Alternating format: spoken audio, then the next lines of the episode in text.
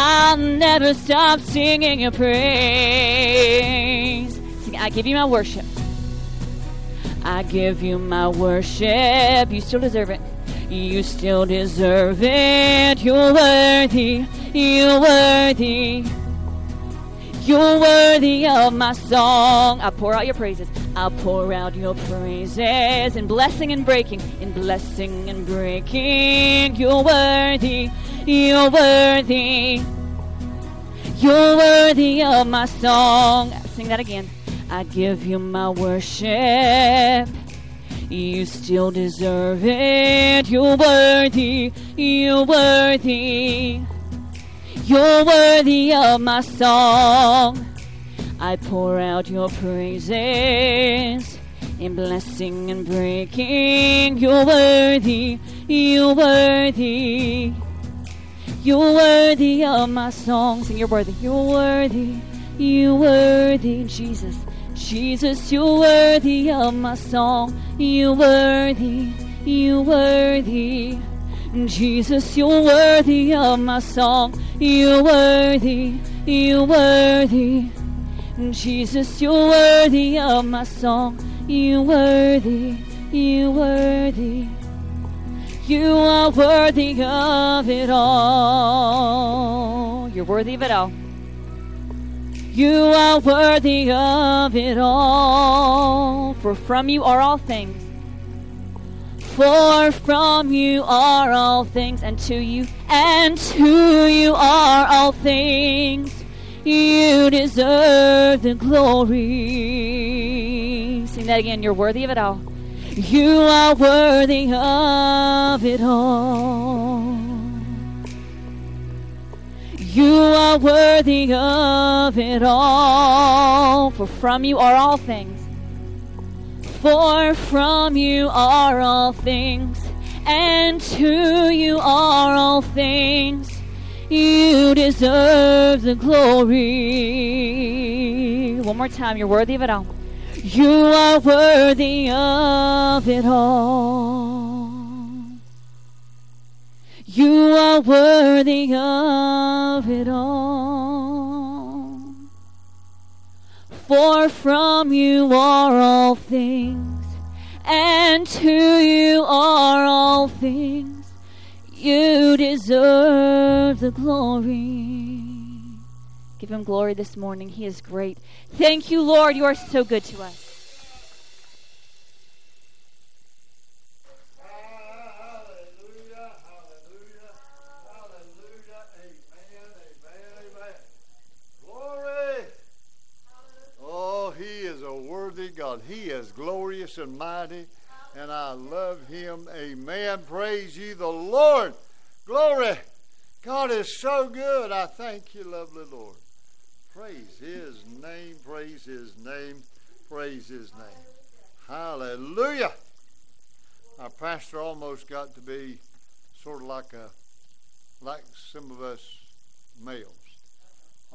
When she said almost mindless, almost mine. Oh, I, I find myself like that a, lot, almost mine. And my wife even said to me this morning on the way to church, well, you've got by not thinking for 72 years, so uh, I guess a few more years. You know, hallelujah!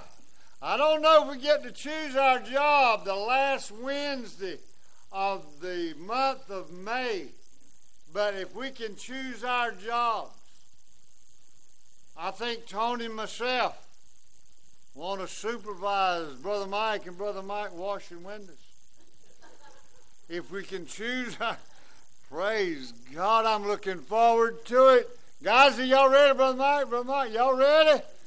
So that Tony and myself, we can supervise and make sure it's done well.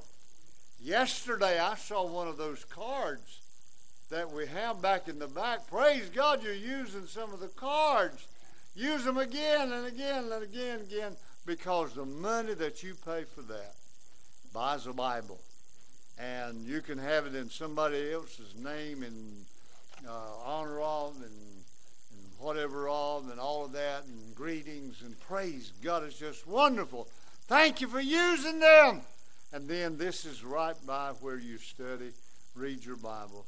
It's our mission on one side, our vision on the other. Praise God. I feel good in my sanctified soul. And I'd tell you this morning, Sister Julie, this is good. Now, uh, 1914 of Psalm is a verse that we've quoted much in here. I've recited much in here. And that is, let the words of my mouth and the meditation of my heart be acceptable in thy sight. O Lord, my strength, my Redeemer. He is my strength. He is my Redeemer. And Lord, just watch, put a guard and a watchman and make sure what comes in and out and what I meditate on is. Whew. But can I tell you, Sister Julie, in that same chapter, there's a lot of good stuff in chapter 19 of Psalm. A lot of good stuff. I will bless the Lord at all times. His praise shall continually be in my mouth. Hallelujah. I love him. There's no way that I could give God his due. No way. Oh, he is worthy. He is worthy. He is how much he has blessed me. But Ken, I'll tell you, he has been good to me. He has given me strength when I needed it. And I've said this before. I say it again. It's almost like the puzzle piece that is missing, whether it's pain or discomfort, if it's struggling, if it's sickness, whatever it might be, the Lord puts that piece of puzzle. Whew. Woo! Somebody jump over the church with the preacher. Hallelujah! Because when he puts that piece in there, everything's okay. He's done it again and again for me. If somebody else may be similar to that and you brag on the Lord Jesus Christ a moment this morning, give him praise, would you? Amen. An individual here. Praise God.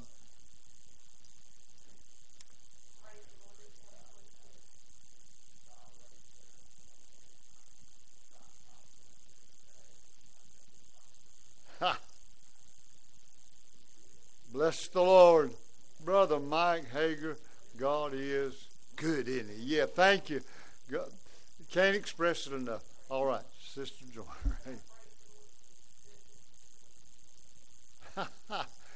oh, he, mm, he is good, isn't he? He is good. And then in Psalm 47, I can't do much of it, but I'm going to do it because, you know, uh, just because. I remember having bone spurs, and when we had the choir, I'd stand just because, you know, the bone spurs. Devil, you ain't to get the best. And I, I'm clapping ain't my, my forte right now, but I'll tell you 47 and 1 uh, of Psalm. Oh, clap your hands. Oh, clap your hands unto the Lord. Give him praise that is due unto him. Hallelujah. He is a good God. Praise the Lord. He is good. I thank you, Lord. I thank you. Glory, glory. Good morning and welcome to the Cornelius Church of God. We're glad to have all of you with us this morning. It's time to receive our tithe and offering. If our usherette will come and take up our offering this morning. I think Brother Vic was here and then I think he had to leave. So, Brother Joyner, will you say the blessing, please? Praise the Lord. Thank you,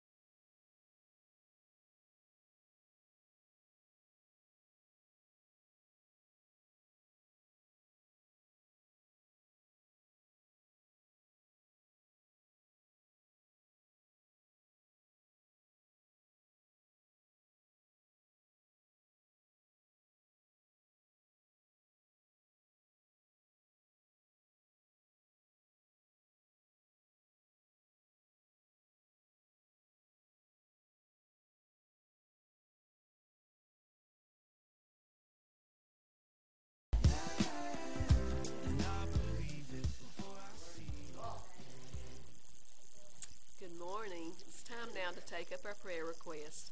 We've experienced a few technical difficulties this morning, and they are aggravating in life. But you know, there's no technical difficulties between our communication to God unless it's on our part.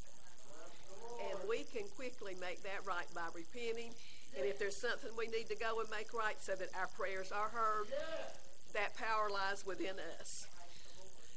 Are there any requests on this side? Miss Judith. Yes.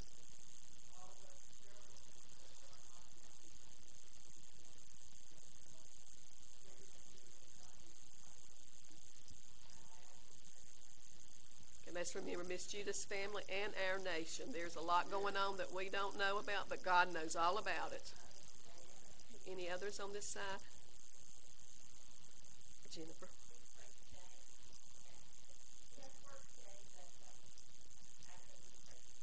Let's remember Shane, Gretchen.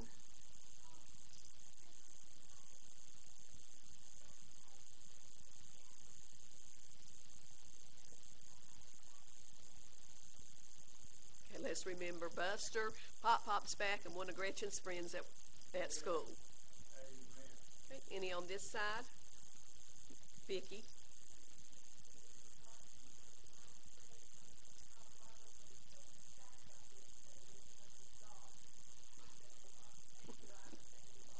Let's remember Martin. He's on his way back home.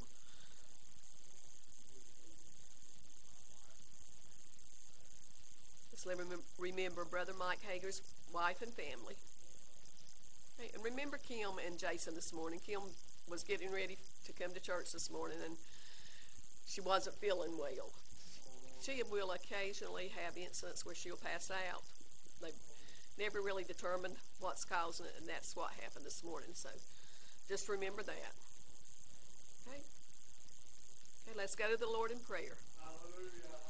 Precious Heavenly Father, thank you for this day. Thank you for your many blessings. Father, I love you and I praise you and I thank you, God, for all that you've done and all that you're going to do, Father. Lord, you heard each and every need given in this morning. You know each heart, Father, that expressed a request to you, Father. Lord, touch each and every one. Father, touch Gretchen's friend from school. God, what the mercy of God. Father, can Hager's family. Father, remember Shane.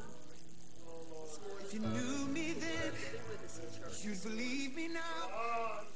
You turned my whole life upside down. Father, touch Martin.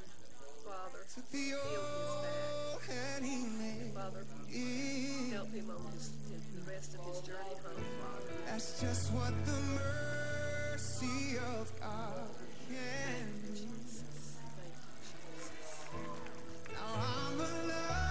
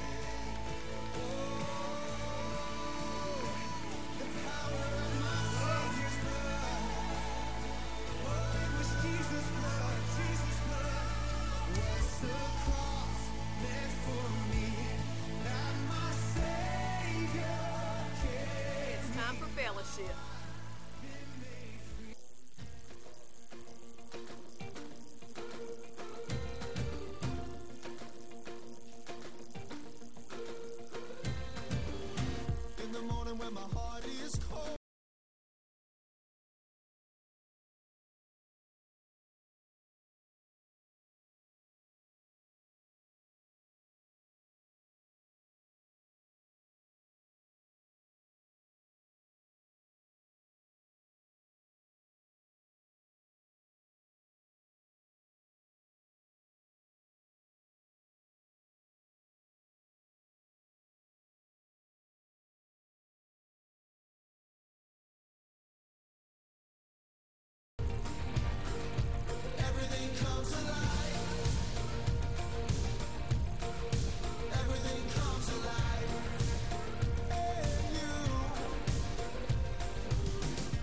Even when my bones are tired, You're my strength and my heart's desire.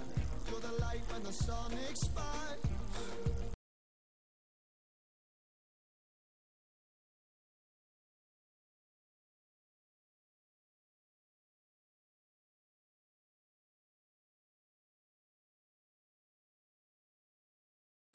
From my heart, Everything comes alive.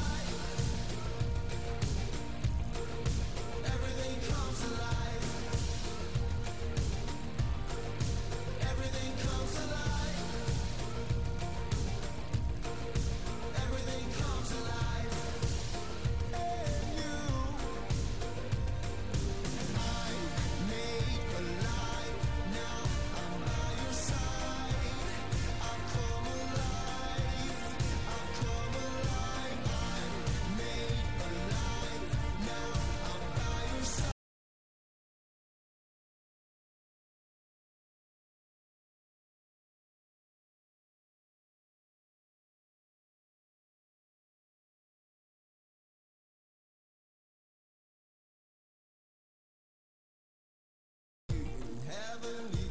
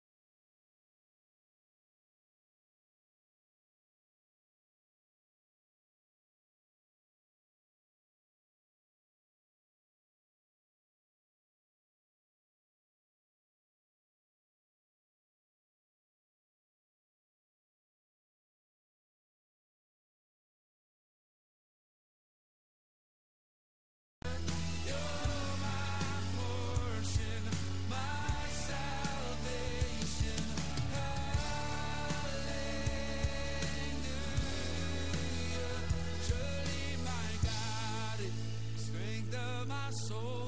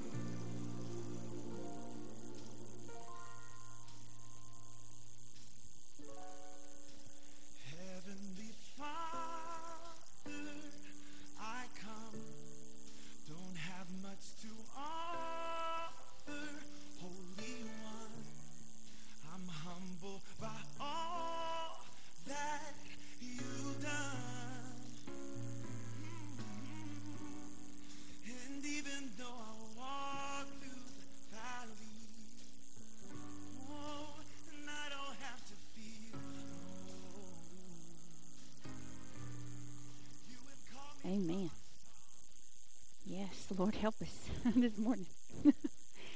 um, we are glad that you are here again. If you're online and watching us, we are glad that you are with us. You've been um, it's cut off a few times apparently, and but if you came back, thanks. We appreciate we appreciate that your uh, patience with us. You know, it's just um, you never know. Some days it is perfect and it works great, and then some days it's it's kind of like at uh, at school. You know, when I was at when I was working for MGSD, their big thing is technology, and it was great. It was so wonderful, and the kids had their own laptops, or they if they were younger, they had their own iPads, and it was just fantastic. Until you know the weather was weird and and the internet wouldn't work, and then they actually had to use paper and pencils, and oh my golly, who can imagine? So we are glad for technology when it works. Uh, so I did not mention because I was going to mention now that the month of May, the month of May, our focus is study. Now, I don't know about you. Do you ever? And you you don't have to raise your hand, or if you want to raise your hand, you can. Do you ever have a, any difficulty in your study? Sometimes you know you're reading God's word and just like, what is what is this all about? We are going to be talking about study. Uh, No, that's not what the message spe- specifically is about. We're going to be in health and wellness, but I do want to take just a couple of minutes.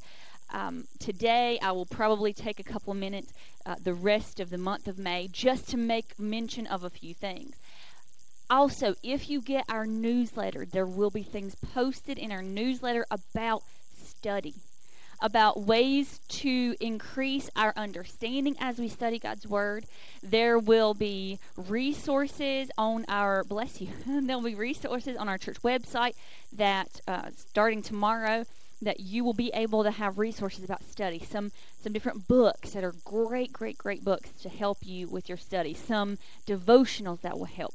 Different things. There's some websites. There's um there the there are a couple of websites if y'all are not watching the chosen y'all need to because it will yes because it will open up things in god's word that you just didn't you didn't even realize it comes alive. What on earth? This is i've never understood this before until right now. And even even i was i mean i've been doing this for years and i was like wow this is amazing. And um and the if y'all remember we watched a video on easter uh, i'm gonna we're posting that website because there are lots of different little videos like that that explain different books of the Bible, and it really will help you to study and open up. But I want to make mention, just to begin, that the Bible is like a bookstore. Okay? The Bible is like a bookstore. Now, if you go into a bookstore, there will be lots of different sections that you can go to depending on what kind of book you want to read. And the Bible is the same way. So there are 66 books of the Bible. There is an Old Testament portion, which was written, well, the whole thing was written thousands of years ago, but it was written over a span of a couple thousand years. And then there is the New Testament, which is only 27 books, and it was written within the span of about a hundred years. Okay, so the it's a much shorter time span. It's much more packed full of information. So the divisions of if you're if you're interested at all, and if you are not taking notes, then that's fine. You can go back and watch it. But the divisions, the the sections that are in the bookstore of the Bible, the first five books are the law. It's called the Torah, T O R A H, Torah. It's the law. It was all written by Moses. It is about the laws of God. Okay? So it is the, the law that God gave specifically to Moses, but it's also talking about the laws that were given to Abraham, the uh, the covenant that God made with Abraham to say, "You are my people, and all your descendants are going to be my people." Then the books after that, so it's Judges, which we were in last week, uh, Joshua, Judges, Ruth, First and Second Samuel, First and Second Kings, um, Chronicles, uh, Ezra, Nehemiah, Esther. Those are the historical books. Okay, so those books of history are going to tell you about the history of God's people from the time that they crossed over into the Promised Land until the time that they were exiled. They had sinned so much, they were exiled, and then they came back. So you're going to see the history of the children of Israel through that. Then there are books of poetry. Now, poetry does not have to rhyme, it just has to make you think. So, those books of poetry are Job, Psalms, Proverbs, Ecclesiastes, and the Song of Solomon. And they're, if you'll notice, the way that they're lined up is by division. Okay, it's not by chronological. It's not, it happened in this particular order. It's just, this is the section that you are in. Okay, so as you read those five books, it's going to be poetic language. You're going to see lots of figurative language. You're going to learn about also, if you're in the Psalms, you're learning about about the praise and the, the glory given to God. If you're in the Proverbs, then you're learning about wisdom. Uh, in, in Ecclesiastes, wisdom as well. In Song of Solomon, you're learning about love between a husband and a wife. So you're seeing these types of this type of genre. Okay? Then there are the books of prophecy. That's everything at the end. Now, that is Isaiah, Jeremiah, Lamentations, Ezekiel, Daniel. Now, those are known as the, and I know this is a lot of information, those are known as the major prophets. The reason they're the major prophets is because they are longer. The books are longer. Not because they're more important, it's just because they have longer books. Then the rest of them are minor prophets. Again, their message is just as important, but they are short books. They're written to to one specific nation for one specific time, and so that is the, the remainder of the Old Testament. Then there's a, a gap of a, bless you, there's a gap of about 500 years that God was silent. And people didn't really know what was going on. And they were praying for a Messiah, and they had lined back up with the Word of God. They had come back from exile, and they're 500 years are just waiting, waiting, like, God, what are you doing? and then the New Testament opens up. So the first four books of the New Testament are called the Gospels Matthew, Mark, Luke, and John. And they are the testimony of Jesus. So it is each of those four guys, they had a particular perspective how they saw what Jesus was doing.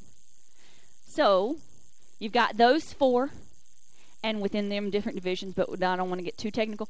Then there is a, one book of history, and that is Acts. So that is the history of the church from the time that Jesus went back to heaven to after Paul had, had done his third ministry, uh, third missionary journey. So we've got that book of history. After that, we have the Pauline epistles. Paul wrote them, so that's why they're Pauline. Pauline epistles.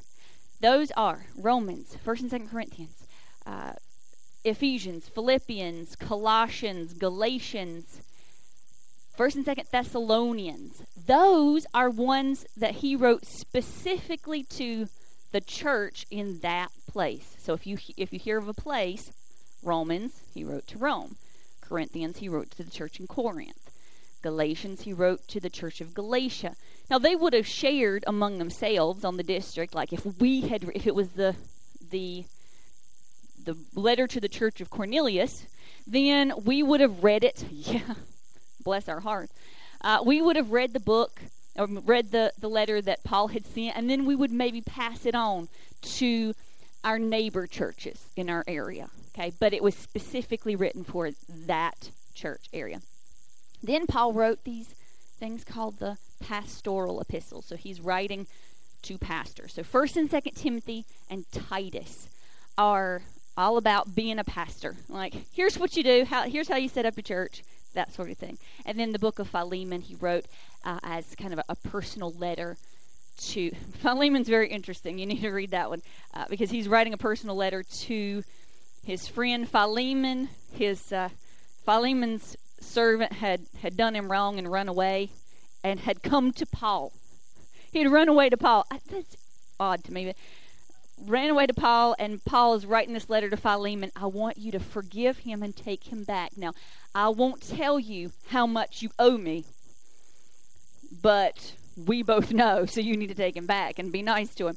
And then there are the general epistles. So, Hebrews. I look at Dad because he believes that Paul wrote Hebrews, but uh, Hebrews, Hebrews, James, First and Second Peter, First, Second, Third John, and Jude. Those are general epistles, so they were written by specific people to uh, to various areas. And then finally, we have uh, Book of Prophecy, which is Revelation. Okay, I know that that was um, you know that took a few minutes, but maybe it helps a little bit to understand that as you go into the Bible, you are going into a bookstore. Okay, I need to, I know that these particular books are going to be about this particular genre. So some of these things were overlapping, these were happening at the same time. So again, it's not chronological. But today, and again, we'll, we'll talk a whole lot more about study because I, I really enjoy studying. I do. it's just, it does my heart good. But today, uh, we're talking about health and wellness. So, an important key to emotional, relational, spiritual health and wellness is to create and maintain boundaries. Talked about that last week. That we need to align our values with God's. That we need to understand the value of what we're protecting. And that if someone disrespects the boundary, they are the problem. If you set up boundaries and you've been very clear about what your boundaries are, then if someone disrespects them, they're the issue. Like I have said what I will accept, what I won't accept. I can only control myself. So if you step over my boundary, you are the problem. So it would seem as though we're learning about how to be healthy in difficult relationships, loving our enemies and setting boundaries. Today, and next week too, it's going to be um, next week's great. You need to be here, listen to the word of the Lord. But today we're going to be talking about rivalry. That is competition for the same objective or for superiority in the same field. Rivalry. The tale as old as time. We're going to be in Genesis chapter 27. And here we are going to see the grandsons of the patriarch Abraham. They are Jacob and Esau. Jacob and Esau were twins, and they were the only children of Isaac and Rebekah. So Abraham had two sons, Ishmael and Isaac. Isaac was the child of promise. And God said, I'm going to bless you through Isaac. So Isaac had two children, these twin boys. And from within the womb of their mother, they began to fight. She felt them fighting one another. She had been barren for a number of years, and, and Isaac called out to the Lord on her behalf Lord, please allow her to have children. And she was blessed, able to have children. But as she was as she was going through this process, they began to fight within her womb, and she called upon the Lord, Lord, what is going on here? Why are these children acting this way? Is there something wrong with them? What's what's the deal? And God replied to her. And he told her that the two of them would become two nations and that the older would serve the younger.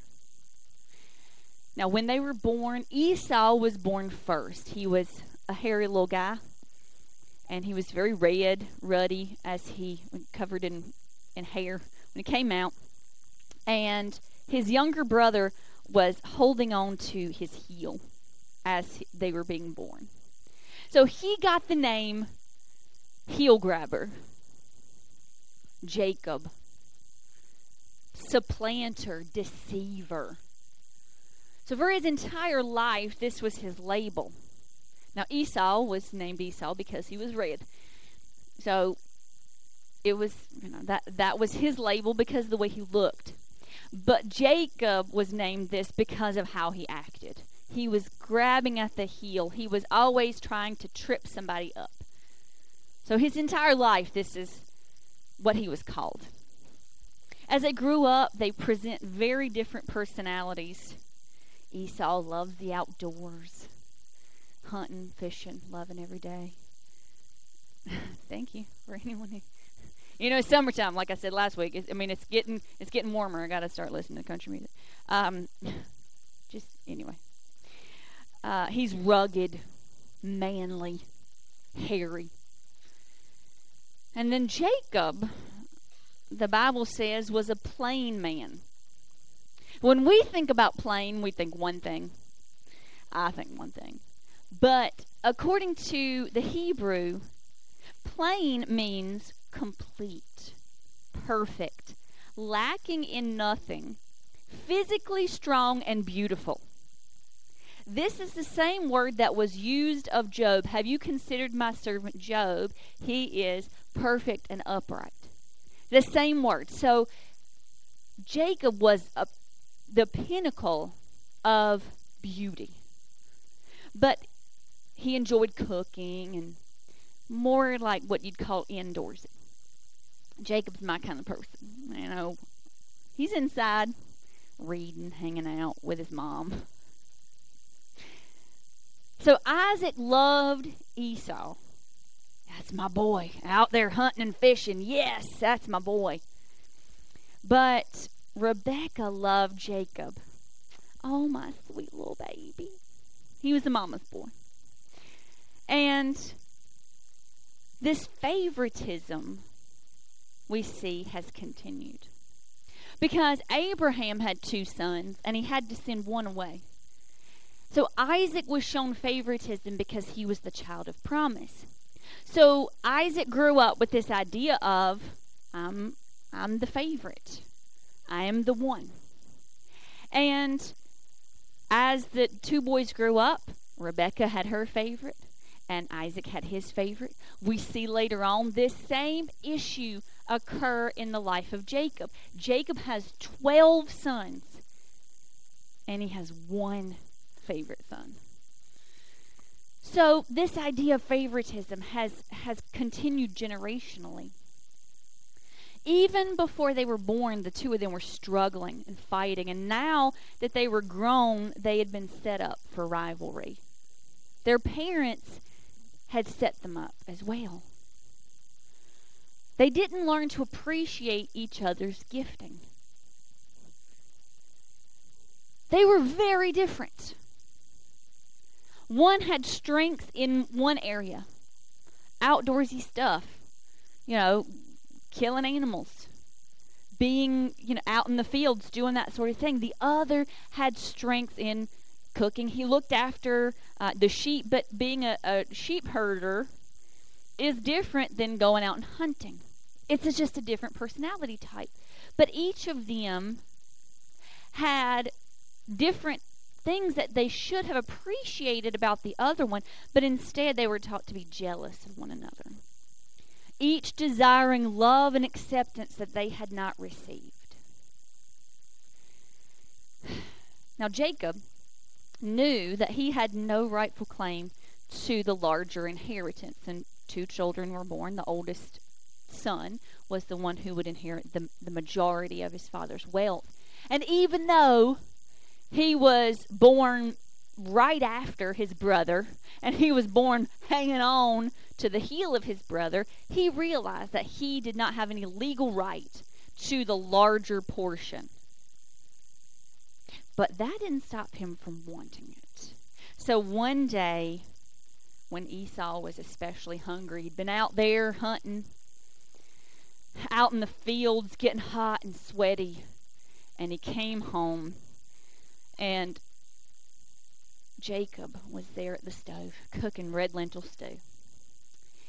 And Esau said, I'm so hungry, I'm going to starve. And Jacob said, Okay, I'll give you some. But and just like brothers, I mean, we hear this and we're oh, shame on Jacob. But that's if you have any siblings, you understand how that goes. Fine, I'll give you some of this stew, but you have to do something for me first. What do you want? Well, I want your birthright. I want to inherit the larger portion from dad. Fine, whatever. And at the time, maybe he wasn't thinking that he was actually going to have to follow through with this. Okay, fine, whatever. Just give me some stew. Because what good is an inheritance if I perish from hunger? So we see Esau very dramatic. In addition to being very manly, he was also very dramatic. I didn't have a lot of perspective. So Esau agreed and he gave Jacob the birthright, the inheritance. So when the time came for Isaac to bless Esau, a plan began to form. See, in biblical times, a father would give a blessing to his children. When he thought that he was about to pass, or when he got to a certain age, he would say, come on in, guys. I'm going to give you this blessing. And it was kind of like a last will and testament, but it was also a prophetic uh, blessing on each of the children. We see that later on, Jacob does this to all 12 of his children. So the father would give this blessing, and Isaac at this point was blind and ailing. Even though he lived another 40 years past this point that we're about to look at, he said, It's time for me to give my blessing to my son. So he asked for Esau, go out, hunt some wild game. Go out, kill the animals that I like, get, get some venison, and then you're going to come in and serve it to me.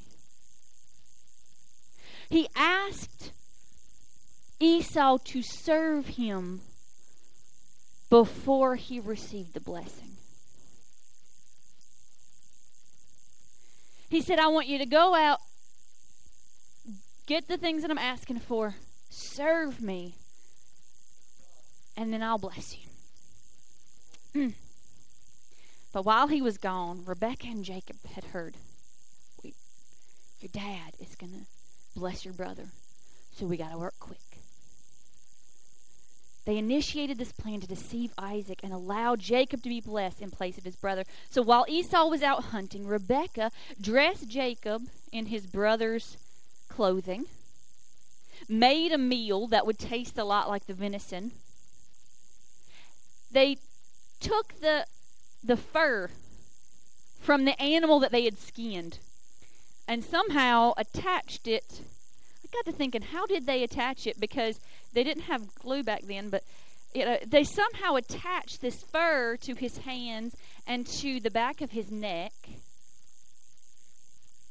And Rebecca sent him in with a tray of food. Here I am, Father. Bless me. We see in verses 28 and 29 of chapter 27. So he had come in. He was about to be blessed. At first, Esau's like, oh, "What are you? Are you sure that you're who you say you are? Come and kiss me. I don't believe you."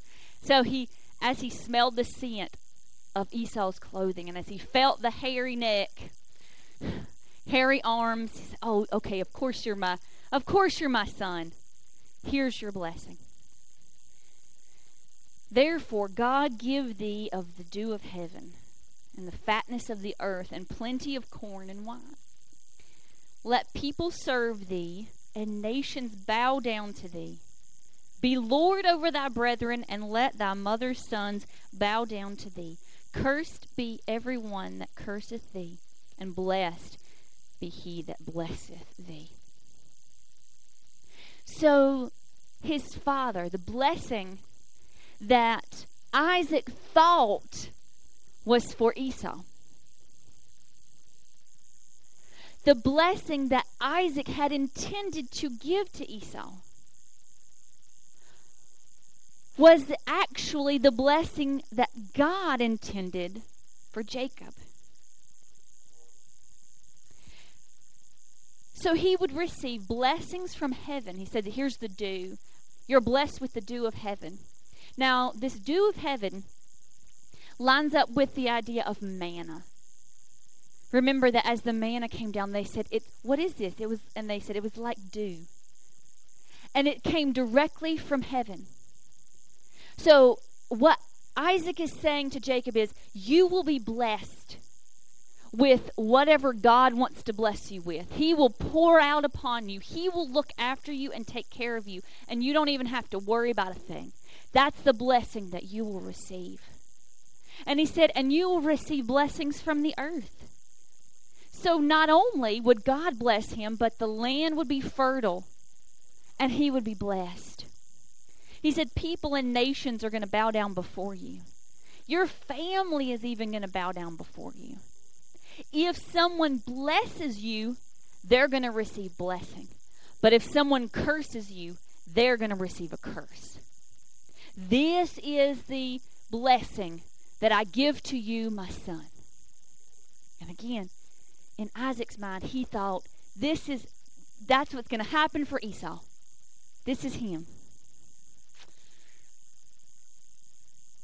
Then Jacob left the room, and Esau came home. In verses 30 through 36, it says, And it came to pass as soon as Isaac had made an end of blessing Jacob and Jacob was yet scarce gone out from the presence of Isaac his father, that Esau his brother came in from his hunting. And he also had made savory meat, and brought it in unto his father, and said unto his father, Let my father arise and eat of his son's venison, that thy soul may bless me. And Isaac his father said unto him, Who art thou? And he said, I am thy son, the firstborn Esau. And Isaac trembled very exceedingly and said, Who? Where is he that hath taken venison and brought it to me? And I have eaten of all before thou camest, and have blessed him, and he shall be blessed. And when Esau heard the words of his father, he cried with a great and exceeding bitter cry and said unto his father, Bless me, even me also, O my father. And he said, Thy brother cameth with, came with subtlety, and hath taken away thy blessing. And he said, Is not he rightly named Jacob? Remember, heel grabber. Is he not rightly named Jacob? For he hath supplanted me these two times. He took away my birthright, and behold, now he hath taken away my blessing. And he said, Hast thou not reserved a blessing for me? Bitter realization struck when Esau came back.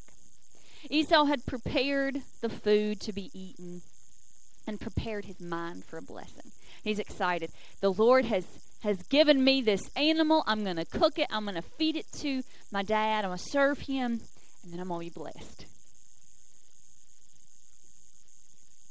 And then Esau was came in and realized his dad said, Who are you? Remember, he was blind at this time, so he couldn't see which son it was. Who are you? I'm Esau. I'm the one that you're supposed to be blessing. Well, no, I already blessed you. You didn't bless me. Yes, I, I, the, I, I just blessed a child. I just blessed somebody. It wasn't me, Father. And it said that Isaac, when he realized what has happened, he began to have violent, anxious convulsions. He began to tremble anxiously, worried at what he had just done.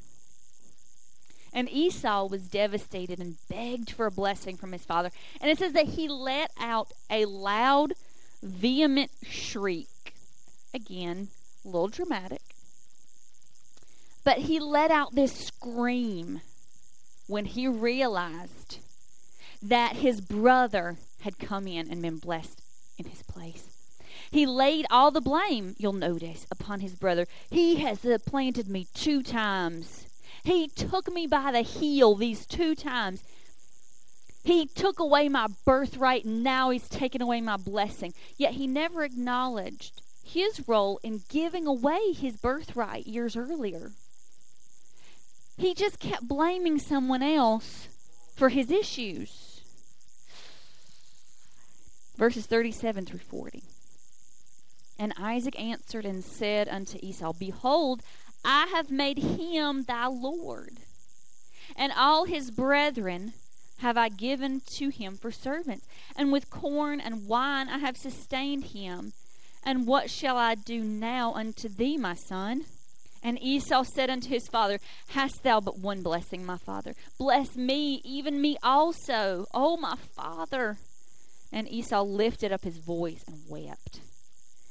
And Isaac his father answered and said unto him, Behold, thy dwelling shall be the fatness of the earth and of the dew of heaven from above. And by thy sword shalt thou live, and shalt serve thy brother. And it shall come to pass when thou shalt have the dominion that thou shalt break his yoke from off the neck.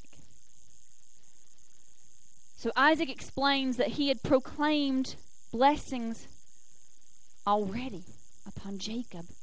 All the relatives of Jacob, including Esau, would be his servants. Corn, which in the Hebrew the implication is increase, and wine, the implication here is freshness and possession. All these things will sustain him. And now, what's left to bless you with, Esau? Not a thing. I've given him all the blessings. All the great stuff is going to belong to him. I, I have nothing with which to bless you. Which begs the question why is it, if that was the prophetic blessing that he was planning to give to Esau, why would he not have left any type of prophetic blessing for his son Jacob? Why is it that he wanted Esau to have every bit of every good thing and he wanted Jacob to have nothing? But God knew.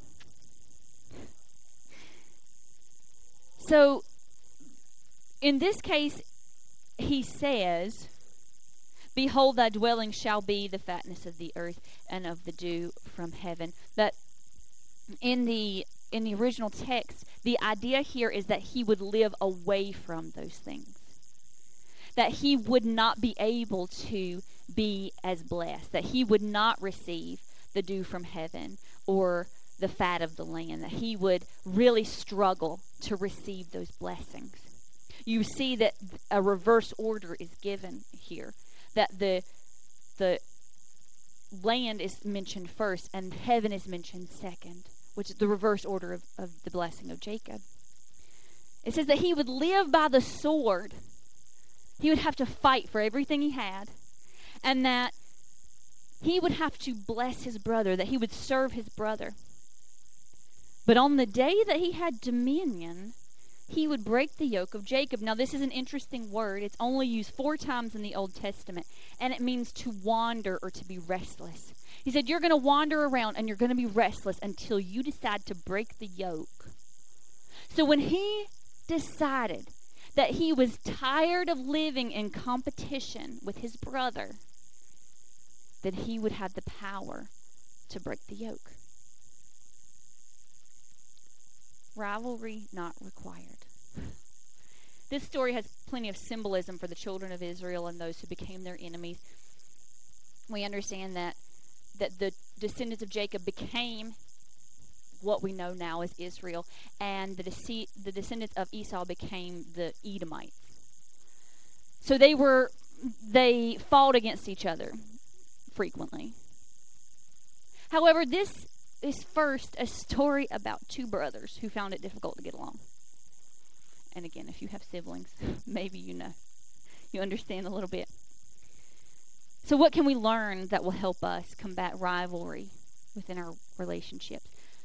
We understand first that rivalry is the enemy's answer to unity. In the Psalms, we, we learn that it's good and pleasant for brethren to dwell together in unity. On the day of Pentecost, they were all in one mind, in one accord. Unity is important to God. The church is one body. We each have different parts. We understand that God is three Father, Son, Holy Spirit, but He is one. So unity is important to God. So anytime that there is disunity, anytime that there is rivalry, that is the enemy trying to creep in. Because the enemy will always try to do the opposite of what God says is right. If we see things that are the opposite of what God's word says happening in this world right now, we can understand that it's the enemy doing it because he wants to do everything he can to destroy what God has said is right. So within this particular family, the enemy had sown discord and disunity. The parents each had a favorite child. Now, um, I'm glad my siblings are not here today. Maybe they're not watching. My parents have a favorite child too, but they, they each have the same favorite, so it's okay. That's fine. Um, there's no reason to deny it, okay? No reason for any of my siblings who end up watching. Y'all know it too. Y'all try to play. It's, oh well. So, the parents each had a favorite child, which caused rivalry between the brothers, fighting for the attention of the opposite parent. The mother and son relationship was pitted then against the father. They deceived him together so instead of having a strong bond between Isaac and Rebekah, they allowed their children to come between them. So that Rebekah picked Jacob and his needs and his good over her husband. That's disunity. That's not right. So, rivalry is this way that the enemy will deceive us about the person that we're trying to compete against. If you are actively by words or actions, or passively by attitudes, sowing discord that is harmful and sinful. Sowing discord among the brethren. The book of Proverbs talks about it. That is one of the things that the Lord despises to sow discord, to get together and talk junk about some. Oh, we're just, um, we're just giving prayer requests. no, you're trying to make this person loyal to you and against that other person. And that is a sin. The enemy will try to convince you that the other person is out to get you as with Esau. It's all their fault that you're not successful. It's all their fault. That's what the enemy will try to do sow disunity. The second thing we see here is that rivalry is unnecessary when you know your worth.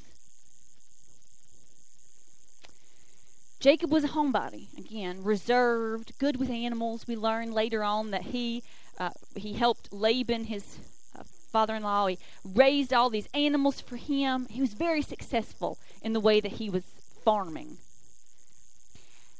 But Esau was an avid hunter.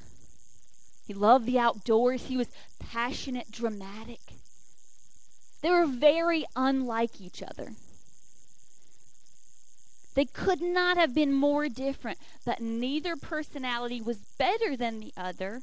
They just had different giftings. But their rivalry had convinced them that what they had to offer was worthless and what their brother had to offer was better. And if I could just be more like him, then I could be more loved and accepted. And I just need to be like that person or that person. I'm comparing myself to someone else and I don't measure up to them. Notice that they had to be fake in order to be like each other. If you're trying to be like anyone else, you're being fake. You're not being true to who God made you to be. Jacob was a, a smooth skinned, clean cut type of guy. He had to put on smelly, yucky animal skin to be like his brother, to fake it so that his dad would believe that he was another person. When we try to take on someone else's personality, when we try to say, oh, I need to be like this person or this person or this person to be okay and to be good, we're just faking it. Later on, in the at the end of this chapter and then the next chapter, Esau overheard his parents talking to each other. Now, after this whole situation, and y'all can read it, but after this whole situation, Esau got very angry and he said, I'm going to murder my brother. Okay, it's going to happen. I'm going to kill him. Once my dad dies, and then he didn't die for another 40 years, but once my dad dies, I'm going to kill my brother.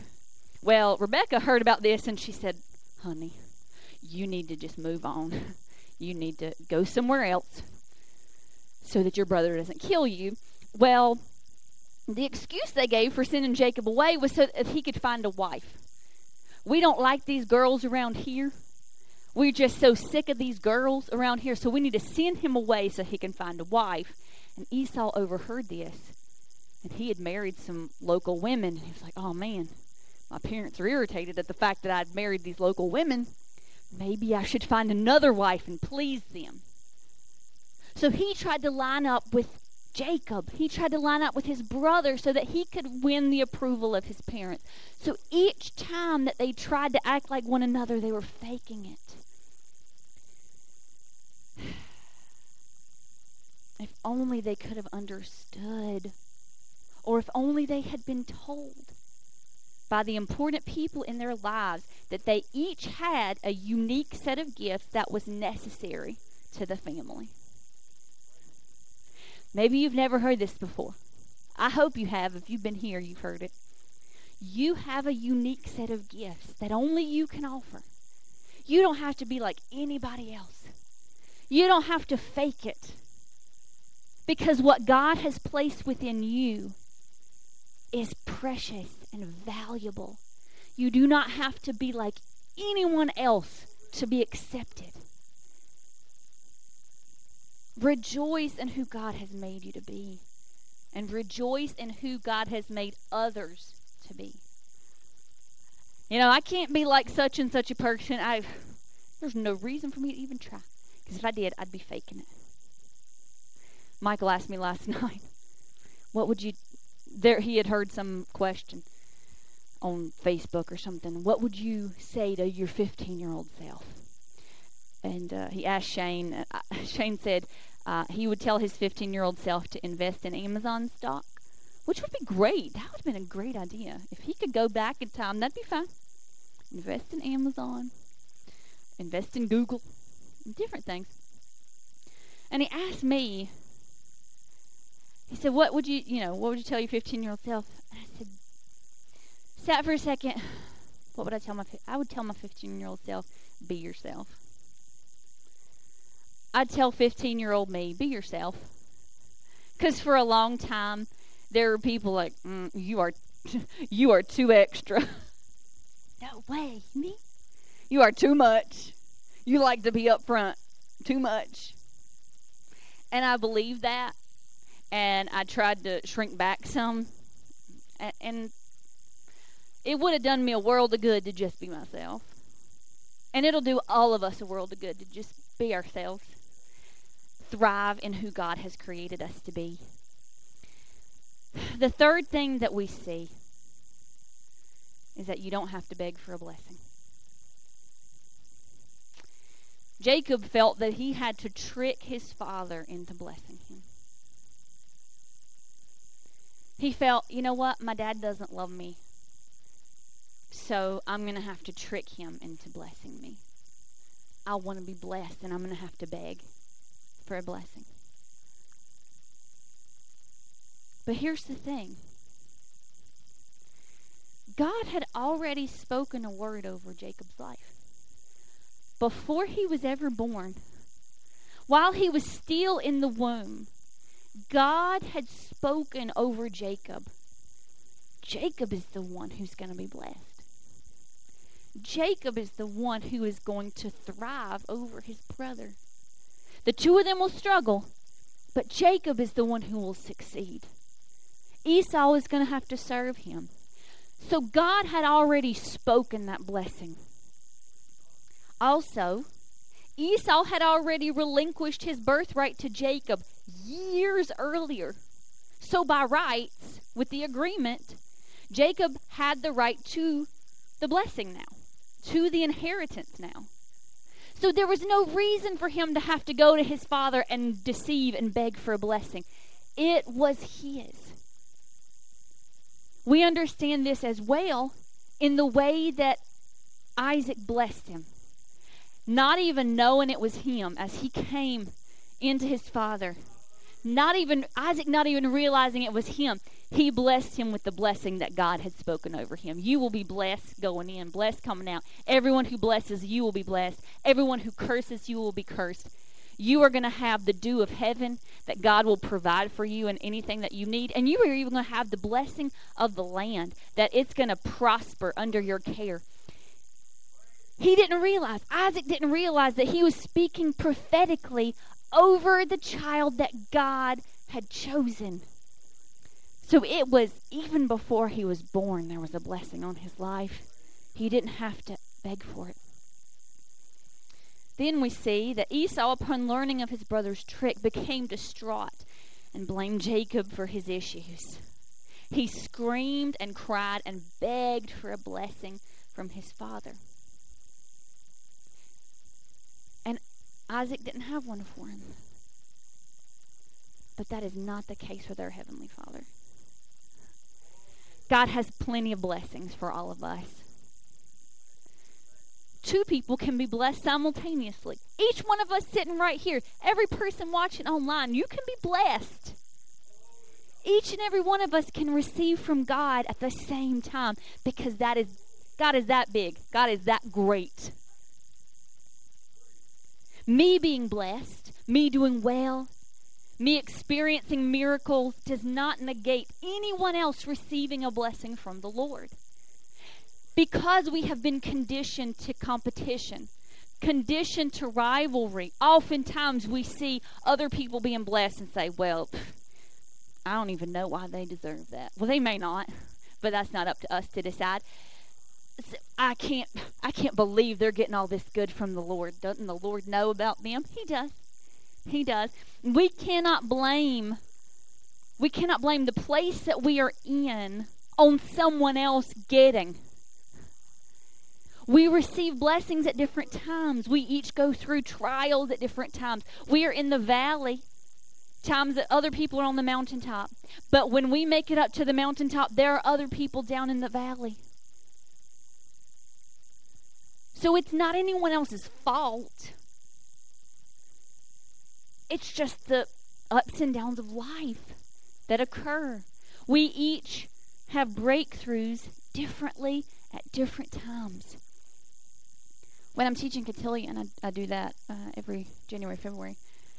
And it's with middle school kids, and if any of you know middle school kids, bless their hearts. They are some they are some of the most difficult children. Um, bless them. Those who choose to be middle school teachers, pray for them, okay? Because middle schoolers are, are really tough because they're coming out of that that young sweet phase, and they're they've got a lot of hormones going on, and they're before before they get to the little more mature high school phase, they're just awful. Anyway, but they're in constant competition one with another. And oftentimes, they will say things to cut each other down. And so, one of the things that we talk about in our cotillion is uh, is social media. And I'll tell them, don't post things on someone. Don't don't tell people that they're ugly or whatever. You know, don't don't post these. things. That's mean. That's hateful. Don't do that, because here's the thing and I'll find I'll find one one young lady who's who maybe has you know olive skin and long dark hair and brown eyes, and I'll say, you know what, you're beautiful. You are absolutely just stunning. And of course, she's all, oh, thank you, thank you. And, it, you know, some of the kids are looking at her like, yeah, whatever. And then I'll find another girl who has long blonde hair and blue eyes and fair skin. And I'll say, and you are beautiful too. But your beauty doesn't negate your beauty. Just because this girl is beautiful doesn't mean, oh, all of a sudden this girl's not beautiful. And we have to understand the same concept that just because one person is blessed doesn't mean that God doesn't love me. Just because one person is getting some attention doesn't mean that God doesn't love me. We are all precious in God's sight, and we do not have to beg Him to bless us. So, there is no room for rivalry among God's children. Rivalry is a distraction. It, it puts our eyes on a person and takes them off of God. It puts our eyes, you know, we, we look at, uh, you know, as as you drove by, I don't know what churches you drove by, but like, oh, look at them. What are they doing? You watch um, Elevation online or, or, you know, whatever church you enjoy watching online. Oh, look at them. How big they are. But we're not in competition. There's no rivalry because we belong to God. We are part of God's family all together. Rivalry makes you think that you should compete with someone that God wants you to lift up. God wants you to pray for them, to bless them, to be happy for them. So, how can we overcome rivalry?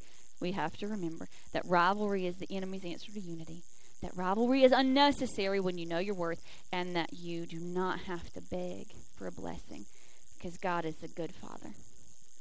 He's a good Father who loves us and sees the value in each of us. He is so good. As the music plays and as you examine your heart, I know, and this may be, that this may not be for anybody here, maybe for people online, maybe for me, who knows. But just ask that God would allow His message to sink deep within your heart, to realize your own personal worth. Heavenly Father, we thank you. You are so good, God. You are so good. You are a good Father. God, we understand that we can turn to you and that we can rely on you. That anytime we call, you are there and you hear us and you are glad to be embracing us, that you are glad to be with us, that you want us to, to call out to you. Father God, I pray right now for each and every person who has ever struggled with the idea of rivalry, the idea that they have to fake it to be acceptable. God, I pray that you would take that thought away in Jesus' name. God, that you would make us unified. Father, if we have ever engaged in rivalry, I pray you would forgive us. Forgive me.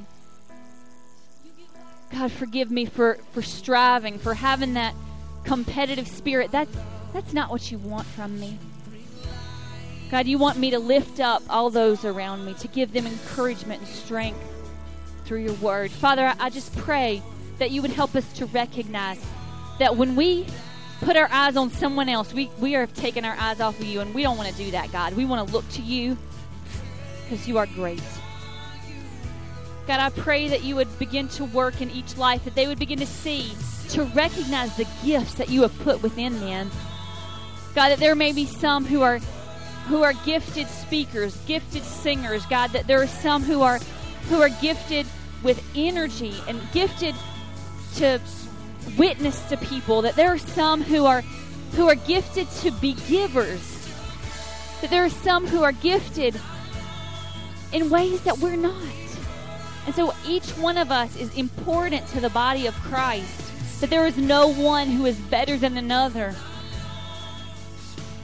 God, place that within our spirits to understand we do not need to be in competition.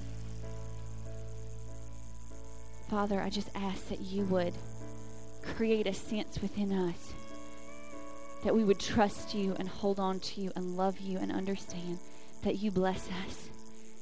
That we don't have to beg for it, but by virtue of the fact that we are your children, that you bless by virtue of the fact that you sent your son to die for us, that we have been blessed. That you are doing a great work within us. And even when we can't see it, you're working. Even when we can't feel it, you're working. You're doing great things. God, change us. Change us, Father. Do a work in our hearts. Help us to honor you. God, and we just lay aside any rivalry. We lay aside rivalry and we accept the blessing of our Heavenly Father right now. God, we give you glory and honor and praise for all that you do and all that you are. You are great. You are great and greatly to be praised. And Father, now we say over your people, may Yahweh bless you and keep you. May Yahweh make his face to shine upon you. May Yahweh be gracious to you and give you his peace. In Jesus' precious name. Amen.